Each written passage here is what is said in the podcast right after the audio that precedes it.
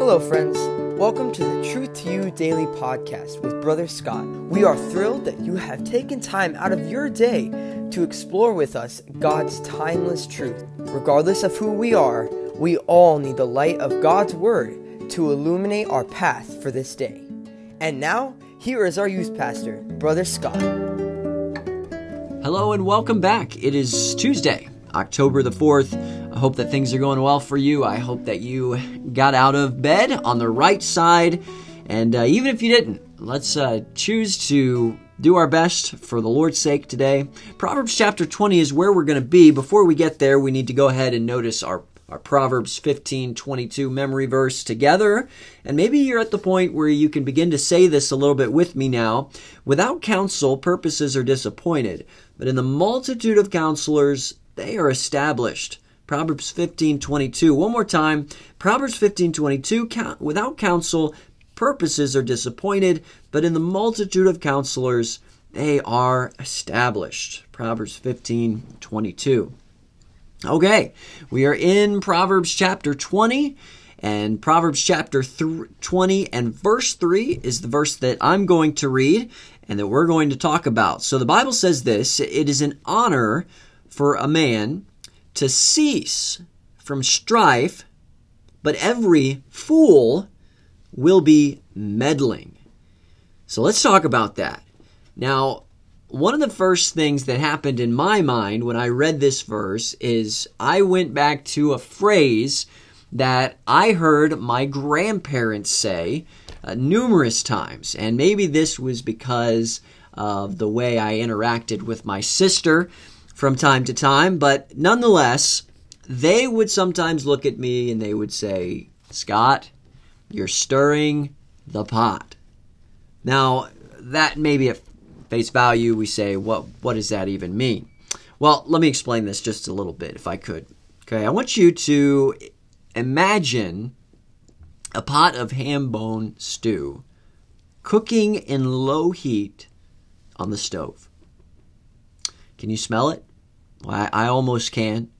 Um, the aromas of tenderized meat and vegetables wafting through the air. As it sits on the stove, there is a slight moving of the liquid inside that almost goes maybe unnoticed as the heat does its continual work. And uh, maybe as we behold this beautifully smelling uh, ham bone stew, uh, maybe someone walks over to the stove and, and takes out a long spoon in which they will begin to stir the pot. The calmness of that moment has now been disrupted as the contents of the pot begin to jostle in the swirling motion of the spoon.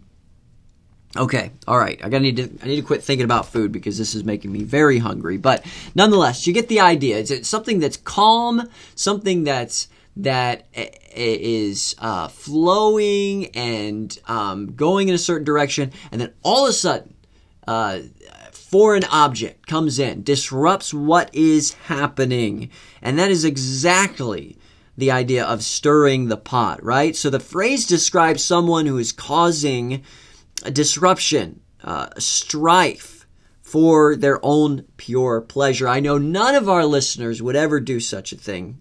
Actually, I know some of our listeners would, and I have done this because what for whatever reason there are times that we like to stir the pot, we like to aggravate each other um, and engage in what we know will be strife-filled interactions. Now, sometimes this happens because we just we're feeling cantankerous and we know there's a sensitive subject, so we bring it up and we poke the bear, so to speak. That's an analogy all in itself. We won't go there, but we, we know in advance. Now, there are other times, though, that discussions that we're having sometimes become strife filled.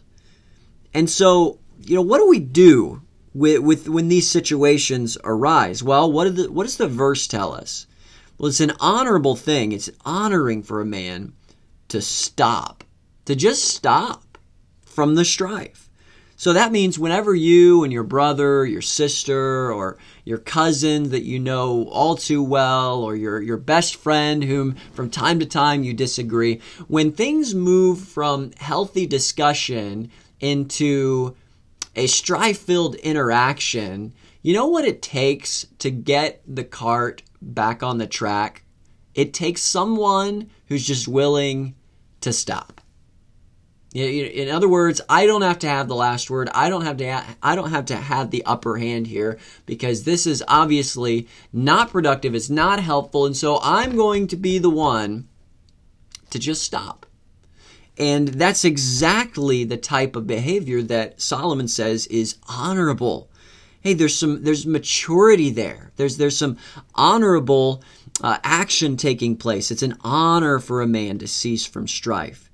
Okay, but notice on the flip side, because the Bible says that every fool will be meddling. So a foolish man, though, persists. He doesn't stop. Whereas a wise man withdraws himself. You know, there are times that we make up our mind, hey, I'm not losing this argument. But do you understand that we always lose when our spirit is not what it should be?